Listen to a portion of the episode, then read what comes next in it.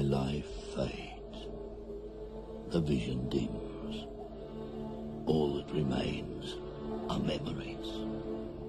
I remember a time of chaos, ruined dreams, this wasted land. But most of all, I remember the road warrior, the man we called Max. To understand who he was, you have to go back to another time, when the world was powered by the black fuel, and the desert sprouted great cities of pipe and steel. Gone now, swept away. For reasons long forgotten, two mighty warrior tribes went to war and touched off a blaze which engulfed them all. Without fuel, they were nothing. They'd built a house of straw. The thundering machine sputtered and stopped. Their leaders talked and talked and talked. But nothing could stem the avalanche. Their world crumbled. Cities exploded. A whirlwind of looting. A firestorm of fear. Men began to feed on men. On the roads it was a white line nightmare. Only those mobile enough to scavenge, brutal enough to pillage, would survive. The gangs took over the highways, ready to wage war for a tank of juice. And in this maelstrom of decay, ordinary men were battered and smashed. Men like Max, the warrior Max. In the roar of an engine, he lost everything.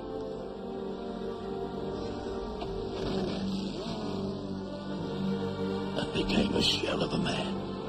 A burnt out, desolate man. A man haunted by the demons of his past. Wandered out into the wasteland. And it was here,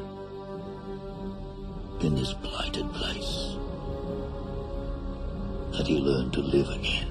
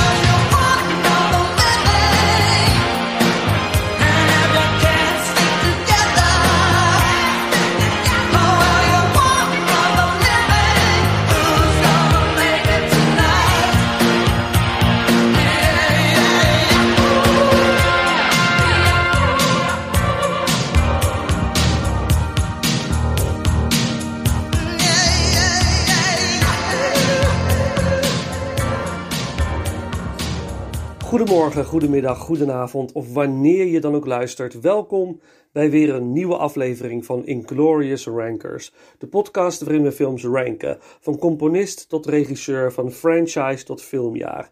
Mijn naam is Vincent en vandaag neem ik jullie mee door mijn persoonlijke Mad Max ranking. Een ranking bestaande uit vier films. Ik ben zeker een liefhebber van de franchise en het viel weer niet mee de films te ranken. Ik heb zo'n vermoeden dat niet heel veel mensen het eens zullen zijn met mijn persoonlijke ranking, dus ik ben ook heel benieuwd naar jouw Mad Max ranking. Nou, voordat we beginnen met de daadwerkelijke ranking, eerst wat meer achtergrondinformatie. In 1966 werkten Byron Kennedy en Peter Kamen samen aan een korte amateurfilm, The Dragsters. Ze waren jong, maar Byron had destijds al een idee om ooit eens een police chase film te maken. Een film die hij Road Cop wilde noemen. In 1971 ontmoette Byron Kennedy George Miller, de toekomstige regisseur van Mad Max. Ze volgden beide een medicijnenstudie, maar hadden ook allebei veel interesse in film en een vurige wens ooit eens een film te maken. Ze besloten samen naast hun studie korte films te gaan maken. De connectie tussen de twee mannen was bijzonder goed en het plezier dat ze hadden bij het maken van hun korte films zorgde ervoor dat ze een volgende stap wilden zetten: het maken van een feature-length speelfilm. Dat was in 1974 en hun film zou Mad Max moeten gaan heten. Het oorspronkelijke idee van Byron, Road Cop, verder uitgewerkt met een toevoeging van Miller. Hoe een bepaald type werk iemand psychologisch kan beïnvloeden. Ze werkte drie jaar aan het script voor Mad Max. Het verhaal gaat over de agent Max Rokatansky, die langzaam tot waanzin wordt gedreven door al het excessieve geweld dat hij om zich heen ziet. Wat er uiteindelijk voor zorgt dat hij emotioneel opbrandt en slechts een omhulsel is van een man. Alle emoties weggestompt. Om het verhaal nog meer substantie te geven was er een bad guy nodig. Iemand die ervoor zorgt dat Max alles verliest dat hem lief is. Deze werd aan het script toegevoegd. Geïnspireerd door een aantal B-films uit de jaren 70 was er dan eindelijk een definitief script. De tot op dan onbekende Australische acteur Mel Gibson werd de rol van Max toebedeeld en dat was geen verkeerde keuze. Mad Max werd uiteindelijk uitgebracht in 1979 en werd een wereldwijde hit en bracht 100 miljoen dollar op. George Miller was stom verbaasd dat het een hit werd. Hij vond zichzelf niet bepaald een geniale regisseur. Ik denk dat de combinatie van snoeiharde actie, bizarre slechterikken, een likable lead in de vorm van Max en een ijzersterke soundtrack door Brian May, niet te verwarren met de gitarist van Queen, zorgde voor het succes. Het is in ieder geval dat wat mij aanspreekt bij de eerste Mad Max. Het succes zorgde voor twee kort op elkaar volgende sequels: Mad Max 2 The Road Warrior in 1981 en Mad Max Beyond Thunderdome in 1985. En in 2015, 30 jaar na Thunderdome, een reboot met Tom Hardy als Max, Mad Max Fury Road. En er zijn zelfs geruchten op een, uh, over een soort van vervolg op de 2015 versie. Maar ik heb nergens echt iets definitiefs daarover kunnen vinden. Het blijkt wel dat Tom Hardy ooit heeft gezegd dat hij nog voor twee andere Mad Max films heeft getekend. Vier Mad Max films nu, vier films om te ranken. Let's go, let's go. En voordat we starten met de nummer 4, eerst een track van de soundtrack van de eerste Mad Max film, The Main Title.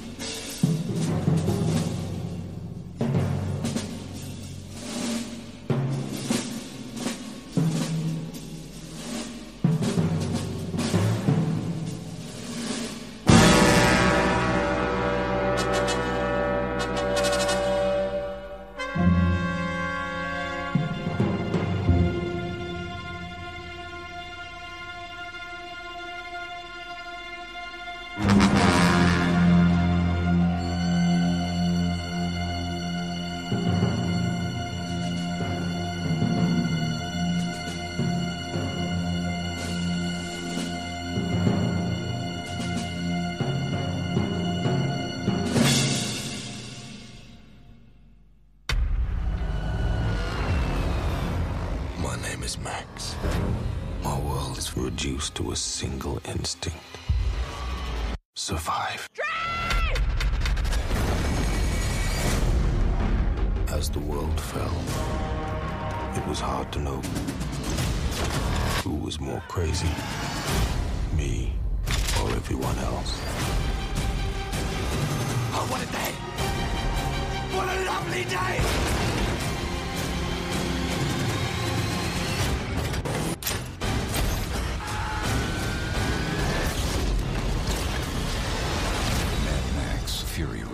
Rated R, May 15. Op nummer 4, de reboot uit 2015, Mad Max Fury Road. In een interview over deze film zegt George Miller, wederom regisseur, tot dusver regisseur van alle Mad Max films, Most movie have the talking bits, then the action bit, some more talking bits, and the big action sequence. This movie does this all at the same time. Mad Max Fury Road is een uitzonderlijke film. Meer dan de helft van de film is een race, een chase, een achtervolging en het verveelt geen minuut. Ik vind trouwens geen enkele Mad Max film slecht. Ik kan van ze alle vier genieten. Maar als ik dan moet kiezen, vind ik Fury Road de minste van de vier. Maar alsnog is het one hell of a ride. Spannend, grappig, visueel overweldigend en geweldig stuntwerk. De soundtrack is ook fenomenaal, straks meer hierover. Meer dan 80% van de effecten zijn practical en hier zijn de stunts in meegerekend. Dat geeft de film dat rauwe gevoel dat een Mad Max film nodig heeft. In deze film geen Mel Gibson als Max, maar Tom Hardy, die uiteraard een geweldig karakter neerzet. De film speelt zich natuurlijk af in een post-apocalyptische wereld waarin de sterkste overleven en benzine en water goud zijn. Aan het begin van de film wordt Max opgepakt door hulpjes van de gevreesde leider Immortan Joe. Voordat hij het weet bevindt hij zich midden in een race op leven en dood wanneer Furiosa, gespeeld door Charlize Theron, in opdracht van Immortan Joe een truck moet rijden naar een speciale locatie om benzine op te halen. Furiosa, klaar met de tirannie van Immortan Joe, heeft andere plannen en slaat op de vlucht samen met de vier vrouwen van Immortan Joe. De jacht op haar en de vrouwen wordt geopend. Door omstandigheden weet Max zich aan de kant van Furiosa te scharen en teamen ze up tegen Immortan Joe. Dit is het zo ongeveer en dat is genoeg, want de film moet het vooral hebben van de adembenemende stunts en effecten. Hardy en Theron spelen hun rollen overtuigend, maar mijn hart ging niet helemaal open voor hen. Dit had ik meer bij de eerste drie Mad Max film. Mogelijk ook omdat ik met die films ben opgegroeid. Margaret Sixel, de vrouw van eh, George Miller, werd gevraagd de film te editen. Zij moest aan de slag met 470 uur aan materiaal en dit terwijl ze nog nooit een actiefilm had gemonteerd. Zij moest het doen volgens Miller. Als een man het zou doen, zou het een standaard actiefilm worden. Miller had gelijk, want Sixel heeft uitzonderlijk werk afgeleverd en ontving hier zelfs een Academy Award voor. Voordat het script werd geschreven, maakte Miller samen met comic book artist Brandon McCarthy een visual script. Brandon McCarthy werd bekend door zijn comic Freakwave, geïnspireerd door Mad Max 2 The Road Warrior. De auto's en trucks in de film zijn custom-made en bestaan uit verschillende onderdelen van verschillende wagens om de film een authentiek apocalyptisch gevoel te geven. In een dergelijke tijd moet ook heel veel hergebruikt worden en op nieuwe manieren herbouwd. De geweldige soundtrack komt van onze eigen Junkie XL. En voordat we doorgaan naar de nummer 3, een nummer van deze soundtrack: The Chase.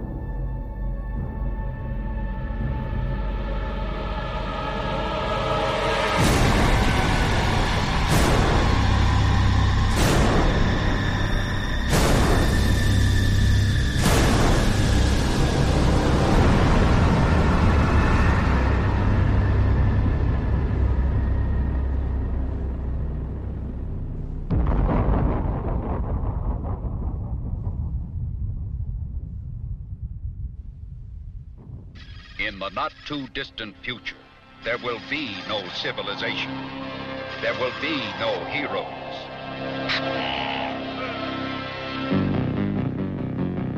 They say people don't believe in heroes anymore. Well, damn them. You and me, Max. We're gonna give them back their heroes. In the not too distant future, there will only be madmen and the main force patrol.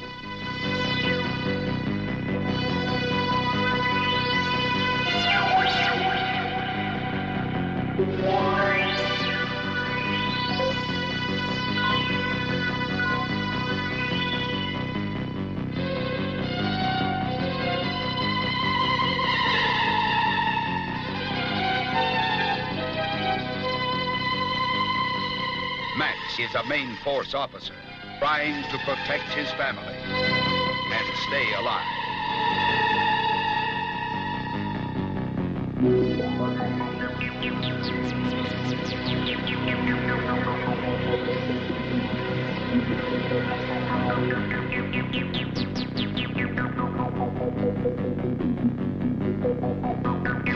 only weapon 600 horses of fuel injected vengeance.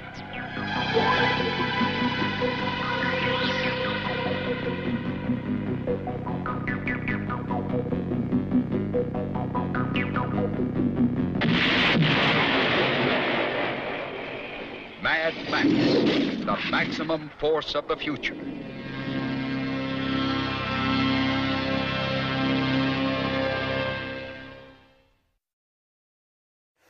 Ik gaf aan het begin al aan dat veel mensen het mogelijkerwijs niet eens zullen zijn met mijn persoonlijke ranking.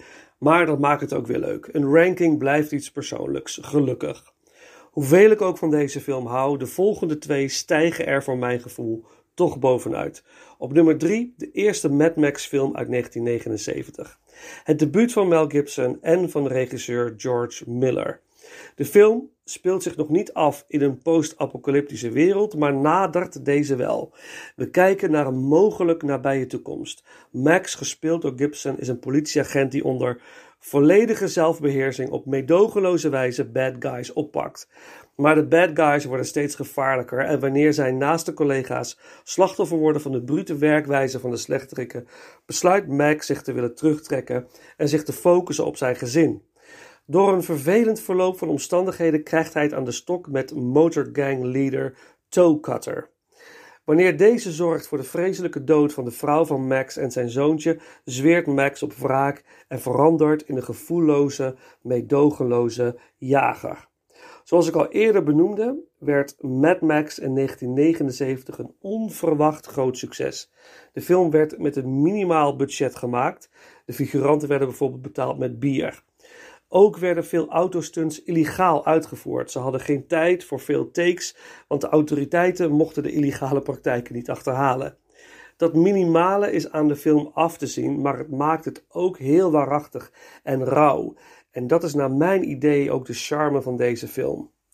In versies uitgebracht op VHS voor 2002 zijn de stemmen van de acteurs nagesynchroniseerd door Amerikaanse stemacteurs.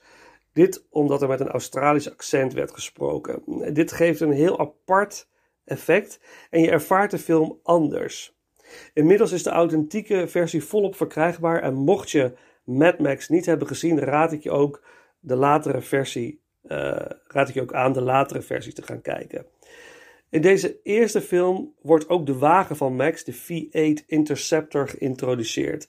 Een wagen gestolen uh, door de psycho bad guy Knight Rider, opgelapt door een collega van Max en later gebruikt om de toe cutter te grazen te nemen. Mad Max en vooral de opvolger The Road Warrior zorgden voor tal van zeer vermakelijke B-rip-offs in de 80s. Ik kan nog steeds volop genieten van deze fast-paced, brute actiefilm. Echt geweldig. Maar nog meer kan ik genieten van de komende twee films in de ranking. Op naar de nummer 2.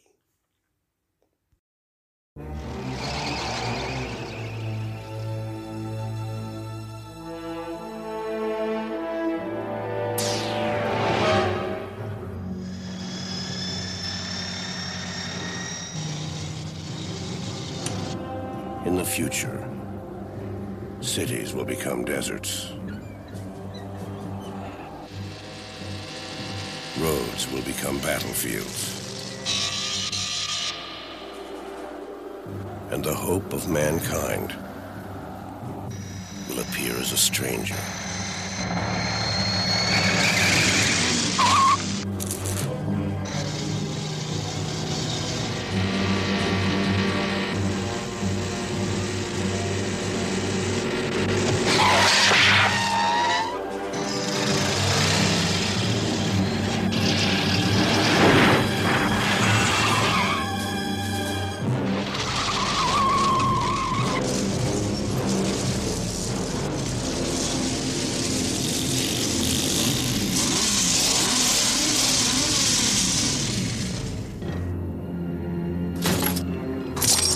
Works alone against all odds. He may be the best chance we've got.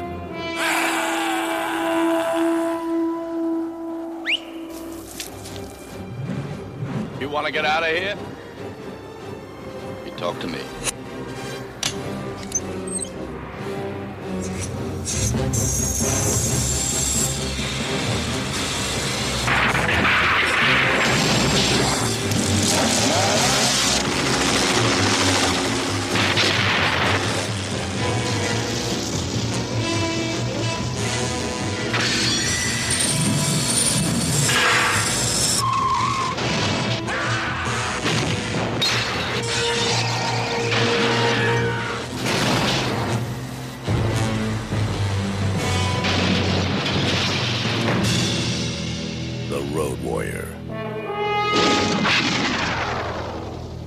That he's out there. Somewhere.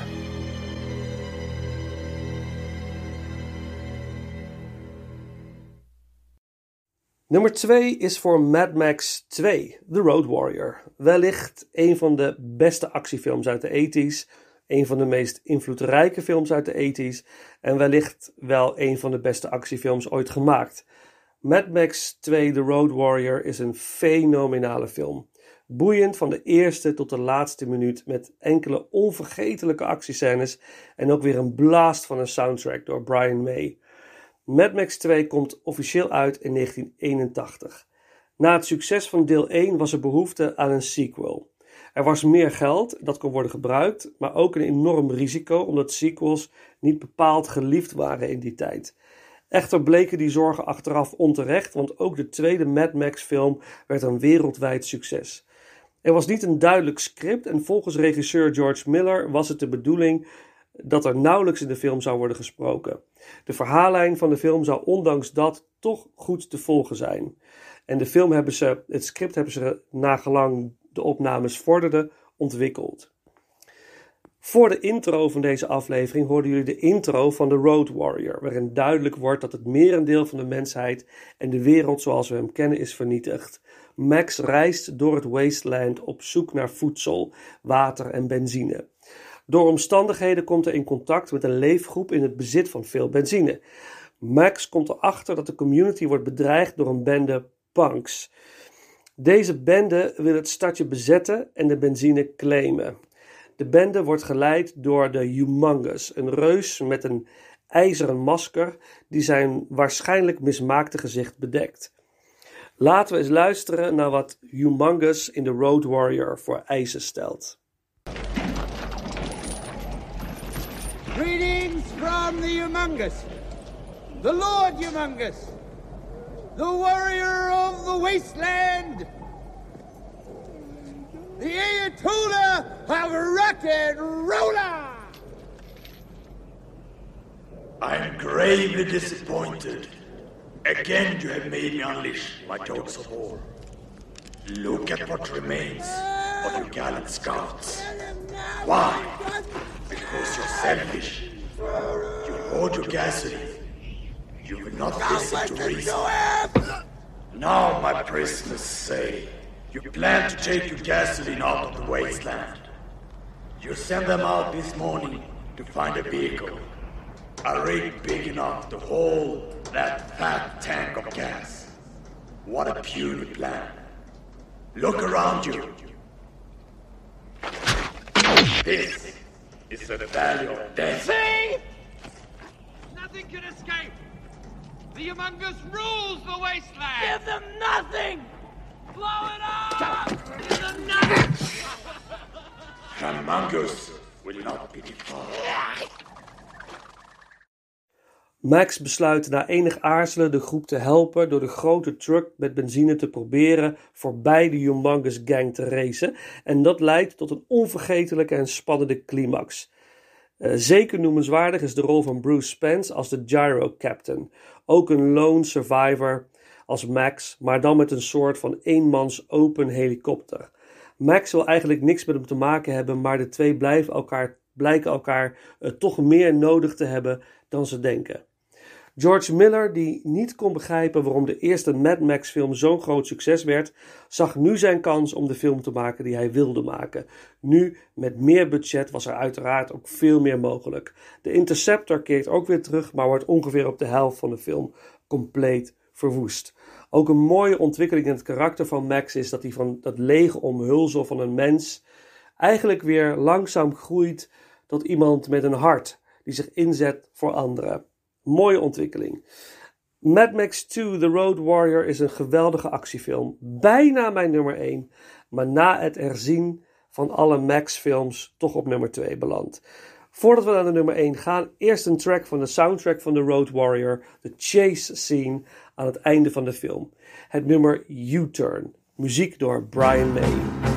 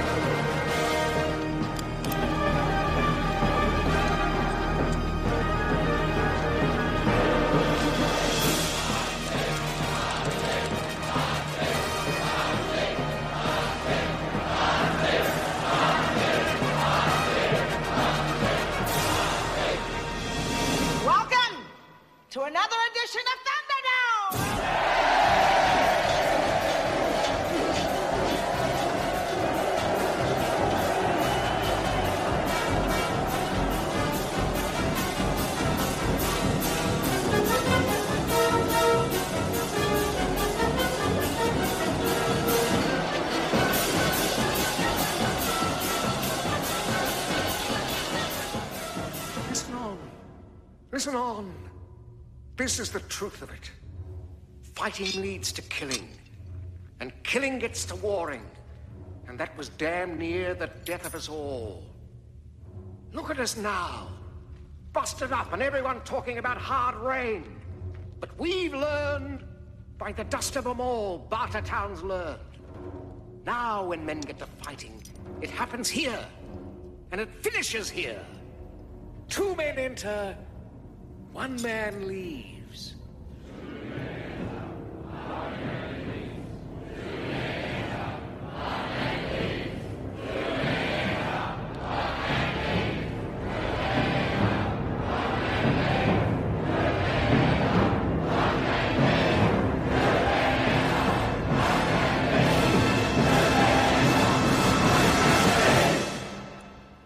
And right now,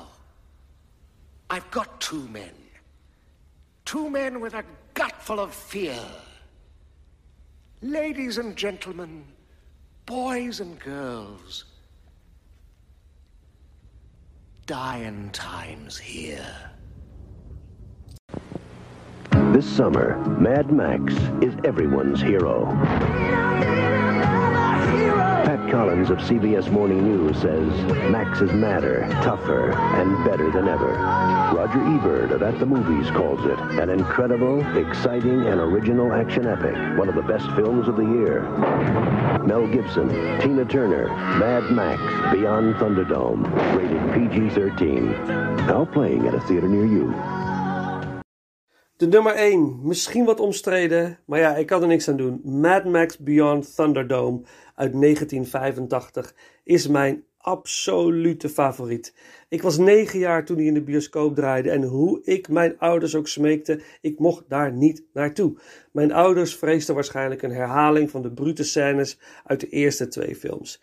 Ik weet nog dat ik naar de bioscoop ging naar Return to Oz, waarin dezelfde bioscoop Thunderdome draaide. Toen ik na de film de zaal uitliep, stroomde de zaal waar Thunderdome draaide ook leeg. En het enige dat ik hoorde was het nummer We Don't Need Another Hero van Tina Turner. Die klinkt tijdens de aftiteling. Ik wilde zo graag, maar het mocht niet zo zijn. Een jaar of wat later zag ik eh, de film op VHS en was verkocht. Vanaf de klanken van het eerste nummer One of the Living door Tina Turner, die je ook hoorde na de intro van deze aflevering, tot de laatste noten van We Don't Need Another Hero kan ik genieten van deze film. Hoe de film eruit ziet, het acteerwerk, de prachtige soundtrack van Maurice Jarre, de hele feel van de film, fantastisch. De film is niet zo snoeihard als de eerste twee films, maar dat heeft deze film ook niet nodig. Dit is een eerste klas actie-avonturenfilm. George Miller regisseerde het derde deel samen met George Ogilvy. Vlak voor de opnames overleed Byron Kennedy, Millers beste vriend, tijdens een helikopterongeluk. En dit veroorzaakte desinteresse voor de film bij George.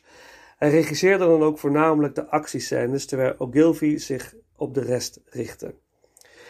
Dit maakt ook misschien waarom veel mensen deze film niet, uh, voor veel mensen deze film niet voelt als een Mad Max film. Ik begrijp dat wel. Voor mij werkt het echt juist positief. Het is beter om iets heel anders voorgeschoteld te krijgen dan meer van hetzelfde. Deze film vernieuwt als het ware de franchise. Max zwerft nog steeds door de wasteland van de post-apocalyptische wereld. Hij heeft nu een voertuig dat wordt getrokken door kamelen. Wanneer deze van hem wordt gestolen, gaat hij op zoek naar de dief. En dat brengt hem bij Bartertown, een kleine nederzetting, geregeerd door Auntie, gespeeld door niemand minder dan Tina Turner. Hij komt erachter dat zijn wagen daar is verkocht en van Auntie krijgt hij de kans de wagen terug te winnen. Hij moet daarvoor deelnemen aan een gevecht op leven en dood in de donderkooi.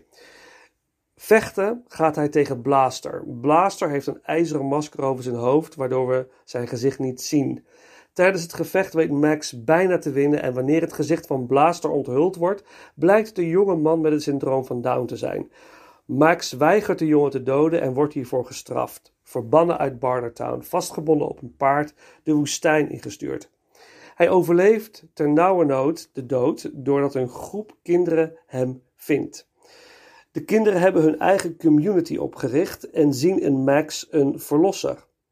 Uiteindelijk keert Max met behulp van een aantal kinderen terug naar Bartertown en dat resulteert in een spectaculaire climax. Ik had het net al even kort over de soundtrack door Maurice Jarre. Graag wil ik een deel van de track Coming Home draaien. Het is mijn favoriete track van de soundtrack en is te horen aan het einde van de film. Een deel van de chase en de closure. Coming Home van de soundtrack van Mad Max Beyond Thunderdome.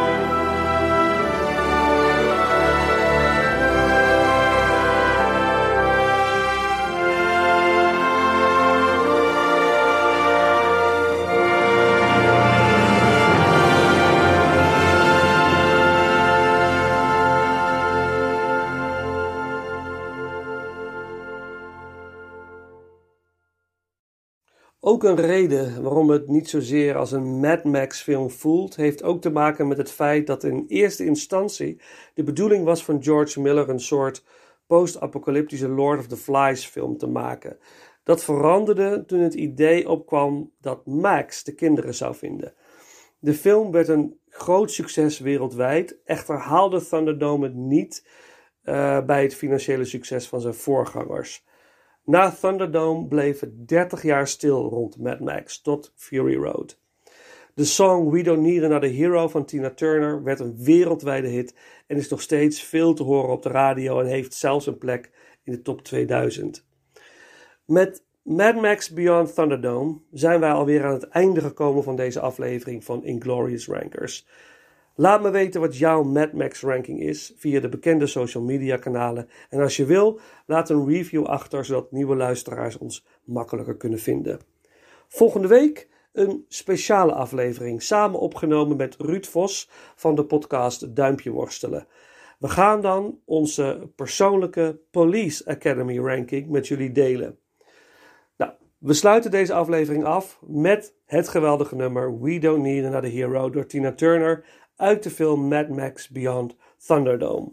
Voor nu, bedankt voor het luisteren en tot de volgende ronde.